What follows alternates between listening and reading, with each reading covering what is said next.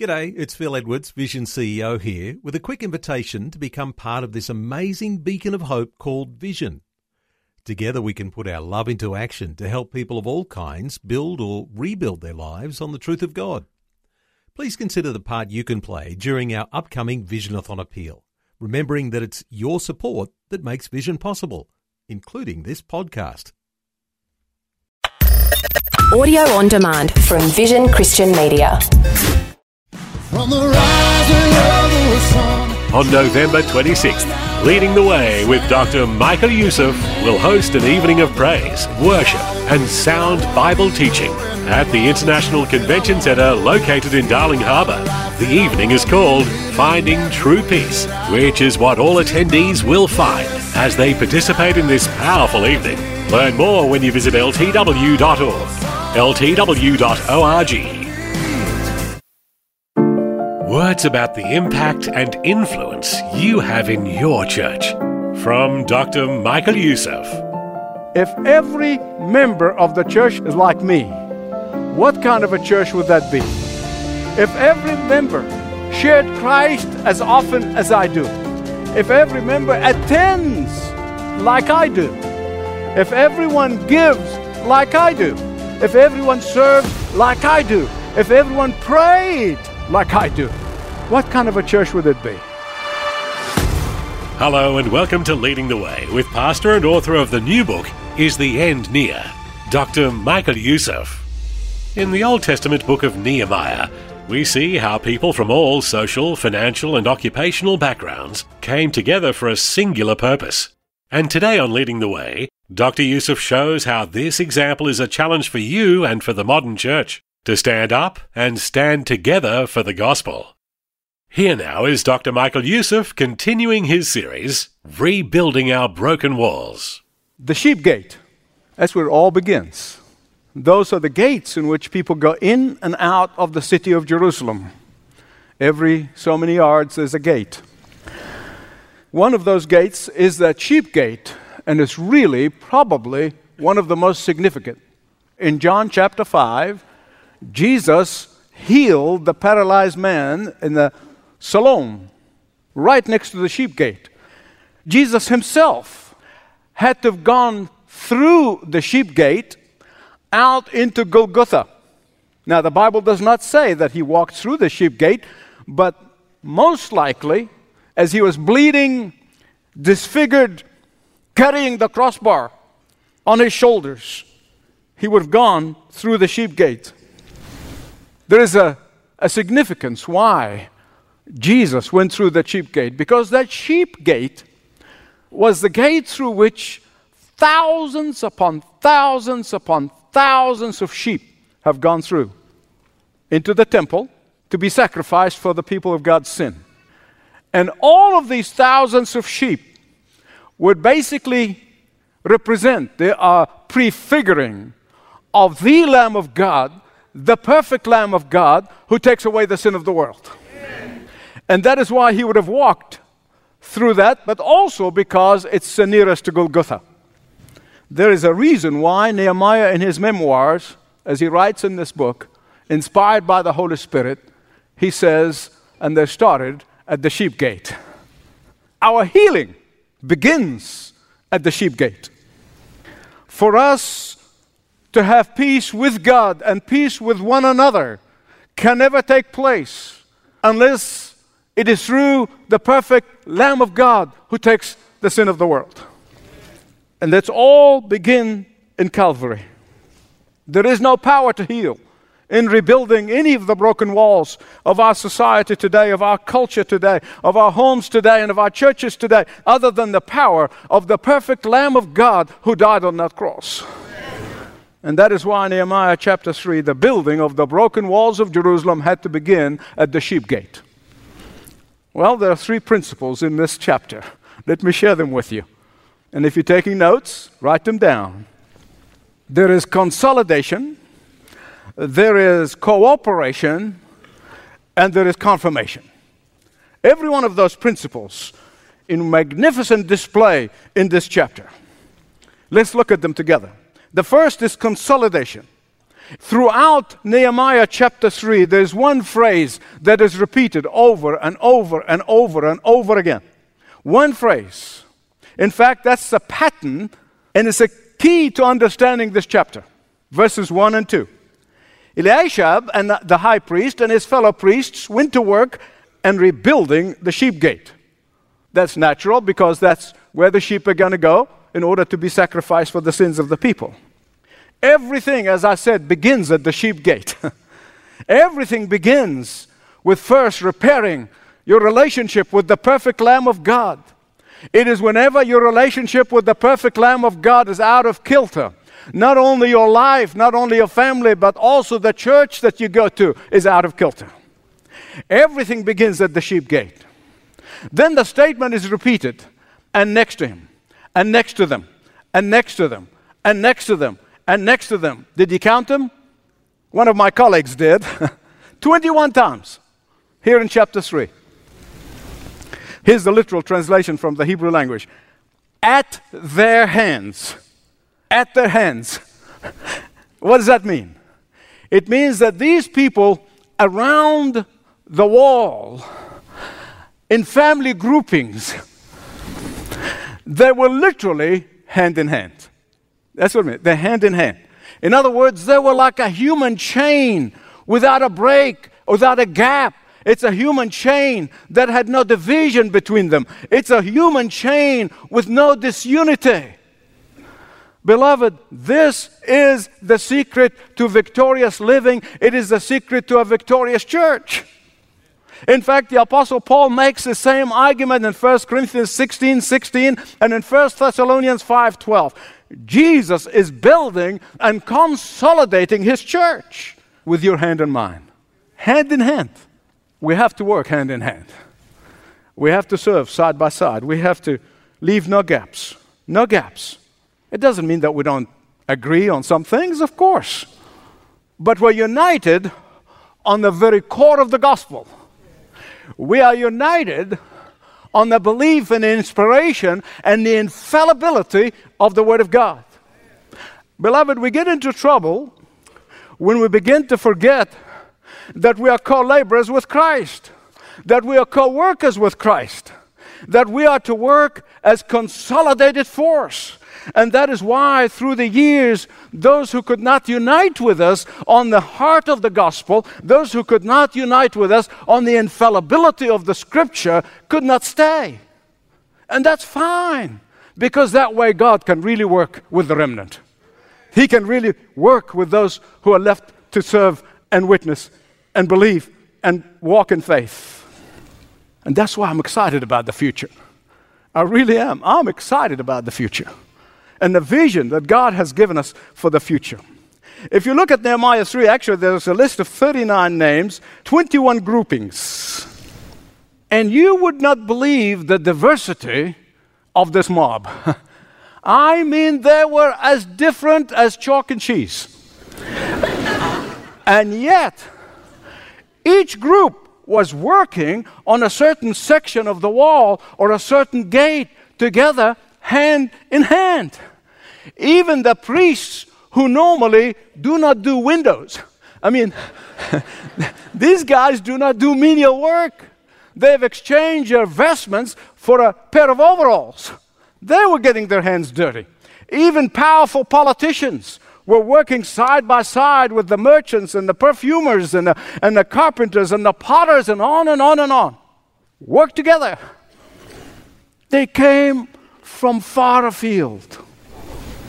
They were not a homogeneous group. I mean, they come as far, and those of you who know geography understand, they came all the way from Jericho. And they came all the way from Gibeon. Long distances. Some of the noblemen working together with the blue collar workers, hand in hand, men and women. In fact, you notice there's mentioned some single women there. What a great way to meet single men. and working, the, doing the work of God. Why? Because, my beloved friend, listen to me. The ground at Calvary is level. There's no one greater than the other. Uh, there is no one higher than the other. Jesus did not build his church to be an arena for spectators. He has called every one of us to the playing field. Jesus called every one of us to be an active member, to be part of the same body, part of the same team. Imagine an orchestra where every instrument player is actually playing a different tune. In the same way, Jesus consolidates us in a single, united force. The only people that there's no room for are those who are too prideful to do the Lord's work. The task of building the walls of our culture, listen to me, the task of rebuilding the churches, the task of rebuilding the walls, of bringing those who have lost their way back to Christ, the task of rebuilding broken lives, the task of building discipleship is not easy. I know that, and you know that. It is not easy, but we have the message of eternal life. We have the message of the good news of the gospel. It's the only message that's worthy of the name. And we must never be ashamed of the gospel. Never be ashamed of the gospel. Here's some questions. I want every one of you to ask yourself that question. If every member of the church is like me, what kind of a church would that be? If every member shared Christ as often as I do, if every member brought people to church as I do, if every member attends like I do, if everyone gives like I do, if everyone sacrifices like I do, if everyone serves like I do, if everyone prayed like I do, what kind of a church would it be? Would it be a vibrant, spirit filled, Bible believing church? The principle of consolidation is the secret to a vibrant people of God. Consolidation, then there's cooperation. As the people of God got consolidated together, they became united in cooperation with one another. You see, peace within and peace around cannot happen without the power of the Holy Spirit of God uniting us. The bond of peace and the unity of the Spirit must go hand in hand. Factions and dissension does not bring peace. Unity does. But the human nature, the way it is, uh, uh, personality differences, personality types, and, and indifference to the call of God, suspicion and conflict all make the task of rebuilding the walls very difficult, if not impossible. But when all of that is buried and set aside for the sake of Christ, when all of that is submitted to Christ's authority, when all of that takes a back seat to the love of Jesus Christ, when all of that is set aside for the task of obedience to Christ, watch out and see what God can do. At that point, God gets the glory, but we get the blessing. We get the blessing individually and we get the blessing corporately. When every member of the body discover his spiritual gift and uses his or her spiritual gifts, God is honored and we are rewarded. I can't think of a better way than that. And that is why Paul, 1 Corinthians chapter 12, verse 4, he said, There are different kinds of gifts. Here's the diversity. But then the same spirit, that's the unity. And Nehemiah building team was as varied, as diverse as they come. I already told you. And yet they work together. Why? So that the name of the Lord be lifted. Some removed debris, some mixed mortars, some were foremen, uh, some were chiseling and shaping stones, some were laying stones. Everyone was doing something. But sadly, like it is the case often, there are some who decided to just sit and watch the others work. And it happened here believe it or not, right here in chapter 3. Look at the second half of verse 5. But the nobles of Tekoa would not put their shoulders to the work under their supervision. Apparently, there was a bunch of those people who just thought they really are cut above. So they sat in the shade sipping lemonade, or whatever they had back then, watching people working in the heat of the sun. Let me tell you, when that happens, the other workers, the people who are really working and giving of themselves and sacrificing, they're not going to be discouraged. They're going to be exhausted and they're going to be burnt out. But there's something else here I don't want you to miss.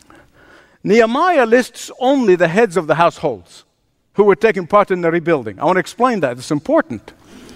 Back then, they really had large families. I mean, they really did. They have very large families.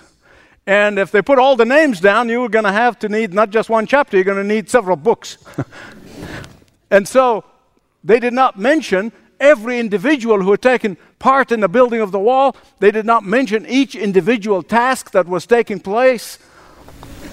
And you might think, listen to me, you might think that this was lost to history. And it may be that these individuals were lost to history. But, beloved, listen to me, make no mistake about it, these names were not lost to God. He knows what every individual did in the rebuilding of the wall. In the same way, people might not notice all that you do in serving God. People may not notice the quiet contribution that you are making for the work of God. People may never know the incredible sacrifices that you are making to meet needs and to allow the gospel to be proclaimed. But God knows, and He never forgets. And He's the only one who can truly reward you. Listen to Hebrews 6:10. God is not unjust. He will not forget. Can you say that? He will not forget your work and the love you have shown him as you have helped his people and continue to help them. Here's the good news, and the good news is this He is the only one who can truly adequately reward you anyway. He's the only one that counts. And He is not missing a beat watching you and watching me. And we are a blessed church with so many people who are truly faithful in giving of themselves, the sacrificing of themselves. The problem arises when the few who would rather tear down than build up. Are you with me? Unfortunately, that causes paralysis and lessens the impact of a church. There was consolidation, there was cooperation, finally, there was a confirmation. One of Nehemiah's tasks was not only helping, he got his hands dirty and he helped in the rebuilding. But one of his tasks, obviously, and you can see that from the text, that he was an encourager, he was a motivator, he was a cheerleader. Let me urge you not to neglect the gift of encouragement. Be always encouraging of others. Even sometimes your presence is an encouragement. Don't wait for people to come to you, go to them. Don't just sit back and say, well, the church did this, the church did that. When somebody tells us, now where is the church? Who's the church? We are. And the fact that Nehemiah came to Jerusalem from a thousand miles away, he was living in the lap of luxury in Persia. But he just came in there and started to work, and then he puts all these names down. He may have got some help, but at least he wrote these names down for millions and millions of people to read them throughout history. What a great affirmation and confirmation for the faithfulness of these folks. Now that he wrote the names down, he knew them by name. Romans 13 7 said, Give honor to whom honor is due. Listen, sometimes we forget and take faithfulness for granted. I pray to God that I don't. Sometimes I close my eyes and as I was preparing this and I was thinking what the excitement must have been like when all these families all around the wall building and rebuilding and doing work and it must be an exciting thing. And then I realized I said now wait wait wait a minute. It is no less amazing that the creator of the universe wants to use you and wants to use me to rebuild desolate lives to build the broken walls of unbelief to rebuild the broken walls of false belief systems all around us it should humble us beyond measure that the God of the universe wants to use us. Now, that will get you out of your slump in a hurry, get you out of your grumbling spirit in a hurry. The God of the universe wants to use you. The question is are you reluctant? Are you indifferent? Do you take that for granted? Are you taking your task for granted and belittling what gift God has given you, why He wants to use you. Leon Trotsky was one of the leading figures in the Bolshevik Revolution. He was a founding member of the Soviet Union. Trotsky was the first leader in the Soviet Red Army and also one of the first to be member of the Politburo. Two years before the Bolshevik Revolution, he was taken into exile. Guess where? United States. He was in exile in the United States. One Sunday, a friend invited him to come and attend the Sunday school class with him in Chicago. So they go along to the Sunday school class, and when Trotsky and his friends arrived in the room, they waited and they waited and they waited, and the Sunday school teacher didn't turn up. Didn't arrange for somebody to fill in for him. Now, I'm not here in judgment. I'm just telling you that sometimes the little things make great impacts. And the sad part about this is that Trotsky was so offended by the no show. He really was. And he expressed it. And I'm convinced that only in heaven we will know whether this was the only one opportunity in which he could have heard the gospel message and the love of Jesus Christ. In fact, there is no indication that Trotsky ever attended church or Sunday school ever again. But if the teacher had been present, or if he's had somebody else to take his place, or somebody else was arranged to share the love of Christ, there is no telling what this young revolutionary how would he have reacted and, and how history would have been rewritten. I know some of you said, Michael, don't you believe in the sovereignty of God? Hush. Nobody believes in the sovereignty of God more than I do. but I also believe in man's responsibility. I believe in faithfulness of man is very important. Scripture's clear. God longs to use every one of us. And that is why he gave every one of us a spiritual gift, if not more. Will you say, Here I am, Lord, use me in the rebuilding? Father, I know some of the folks, many of them, most of them, I don't know every one of them. But thank God you do. You are the searcher of the heart. And Father, I pray in the name of Jesus that if your Holy Spirit has spoken to our hearts, that with not one single person we turn a blind eye and leave. And Father, I pray in the name of Jesus, let your Holy Spirit hound us until every one of us unite together in consolidation, in unity, and indeed in confirming one another, encouraging one another. And so, Father, we trust you. We trust your Holy Spirit and his power to work.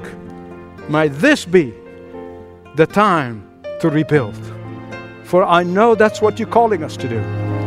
I pray this in the mighty, precious, matchless name, the name that's above every name. And that name, sooner or later, the every knee to whom shall bow, and every tongue will confess him whether they like it or not. That Jesus Christ is Lord to the glory of God the Father. In that name I pray. Amen. Are you being faithful in your responsibilities? This is Leading the Way with Dr. Michael Youssef. You're invited to speak with one of Leading the Way's pastors anytime regarding anything. Begin your conversation at ltw.org/jesus. Well, our time together is at an end for today. Thank you for joining with listeners around the world. This program is furnished by Leading the Way with Dr. Michael Youssef.